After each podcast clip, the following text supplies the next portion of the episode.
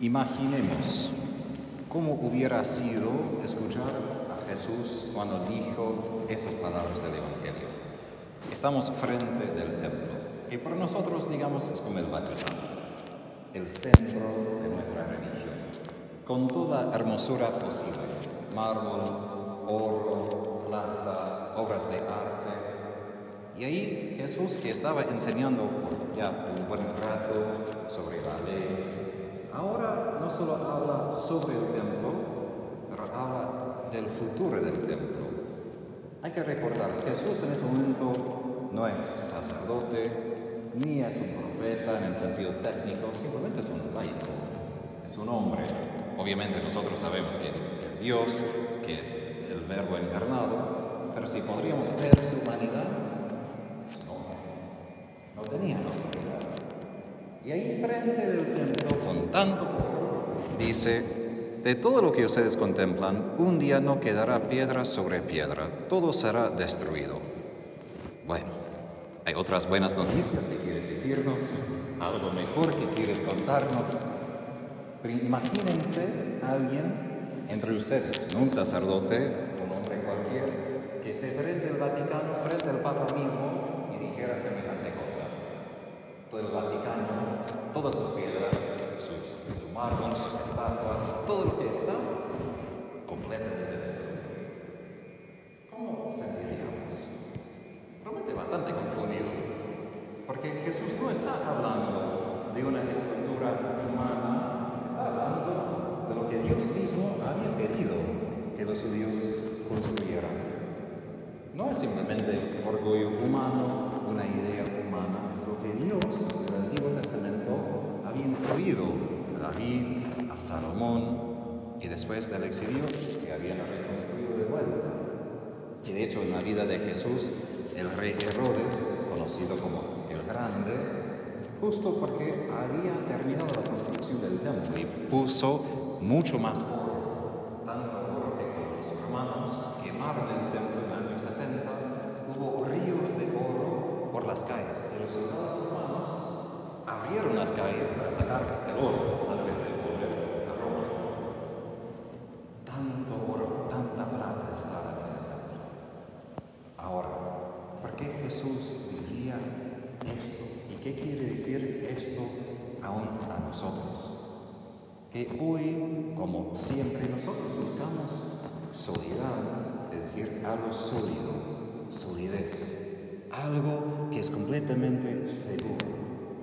Piedra donde podemos pisar y decir, esto, en medio de todo lo que va a pasar, es mi lugar seguro, donde puedo quedarme quieto y en paz.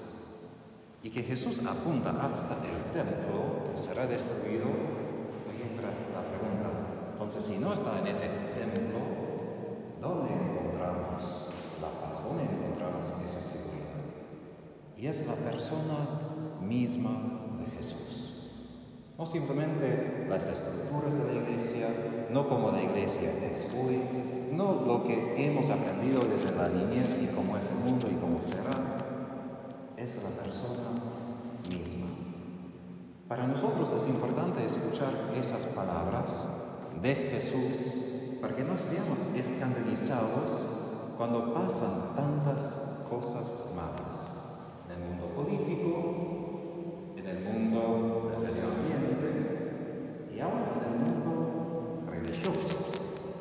es muy fácil que tenemos nosotros alguna esperanza humana que las cosas sí van mal, pero algún día se van a mejorar y todo estará bien. Jesús corta a la raíz esa esperanza. No, las cosas serán destruidas. Y aún añade que es necesario que esto ocurra antes, pero no llegará tan pronto el fin. Ok. Está diciendo, aunque cuando vemos destrucción, catástrofes, no quiere decir que mañana Jesús va a volver y punto final. Tenemos dos mil años de historia y todavía no ha llegado. Y si miramos esa historia, hay mucha tragedia, muchas catástrofes en el mundo, también en la iglesia. Hay un cuento de Napoleón, que cuando él encarceló el Papa, no recuerdo cuál Papa, pero creo el Papa octavo, en su tiempo, el año, digamos, más o menos 1803, encarceló el Papa en el Vaticano y Napoleón, por su orgullo, dijo, mira, voy a acabar con la iglesia, porque ahora tengo a ti en el Vaticano y tú serás el último Papa. Y el Papa dijo una cosa que es un poco humoroso y un poco muy triste. Y dijo, mira, si casi dos mil años de papas, obispos y sacerdotes no se han acabado con la iglesia, tú no puedes. Y justamente ahí es algo de enseñanza, que la iglesia persevera, existe, no porque sus miembros son perfectos, no porque no hay escándalos, no porque no hay problemas, sino porque Jesús ama a su iglesia. Esto es el fundamento sólido,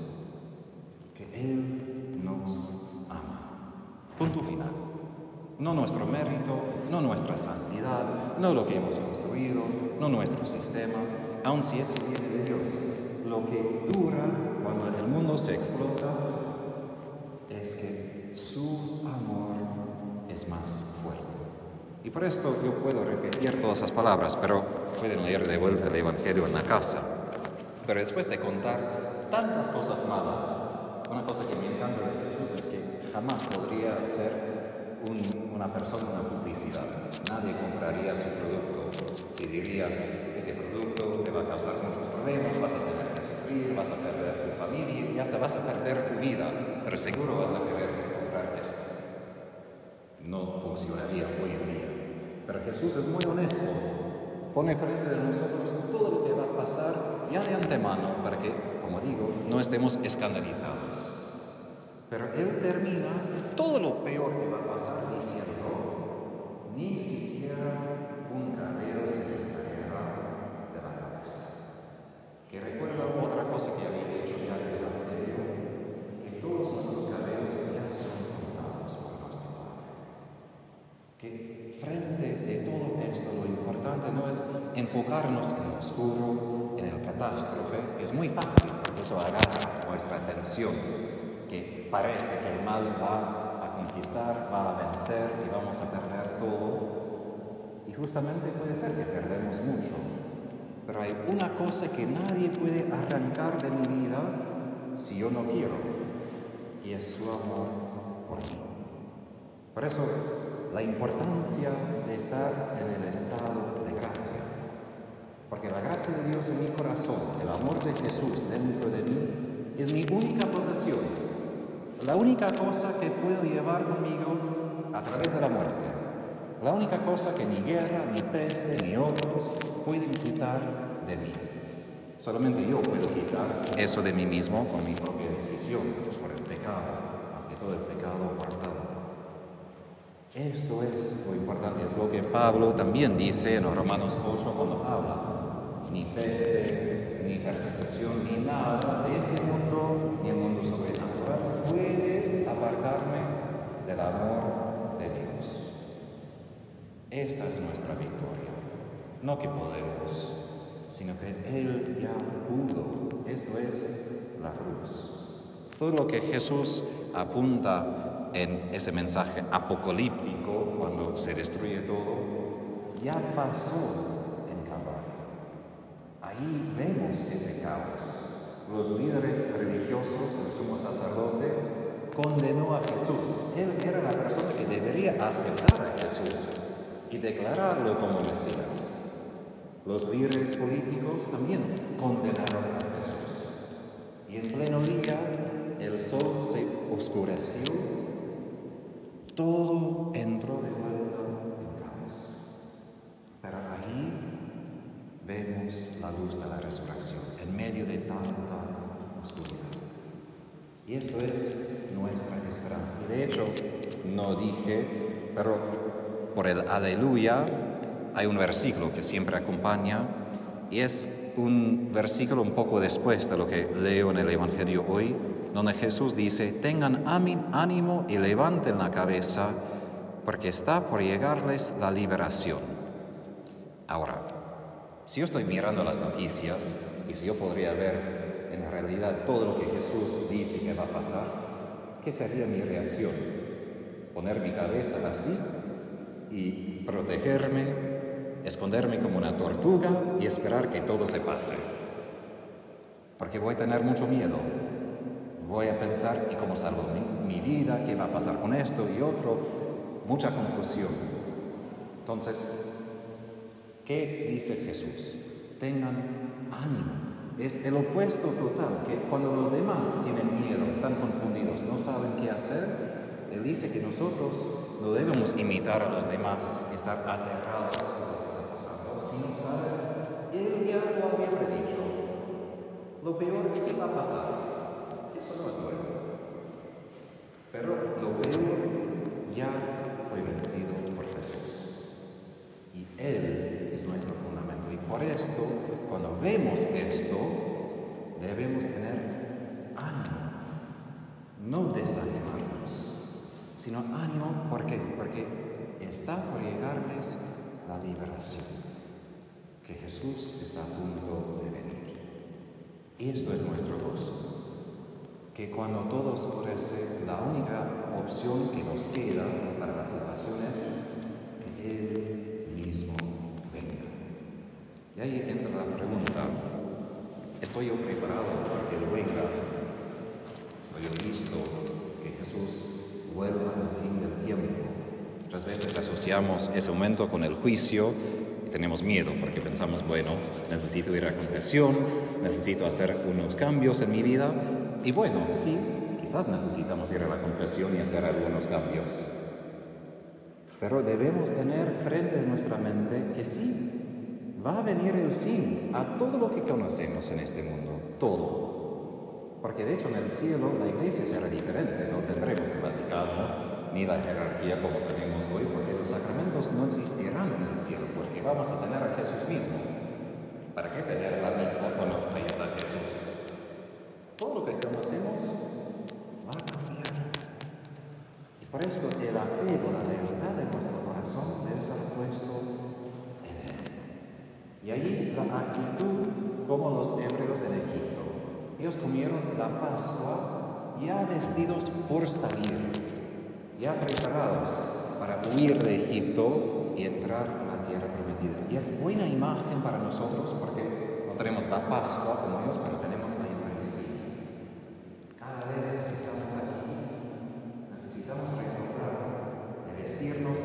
sino físicamente, pero al menos espiritualmente, preparados a salir de este mundo, preparados a huir. No porque el mundo es malo, sino porque esto no es nuestro hogar.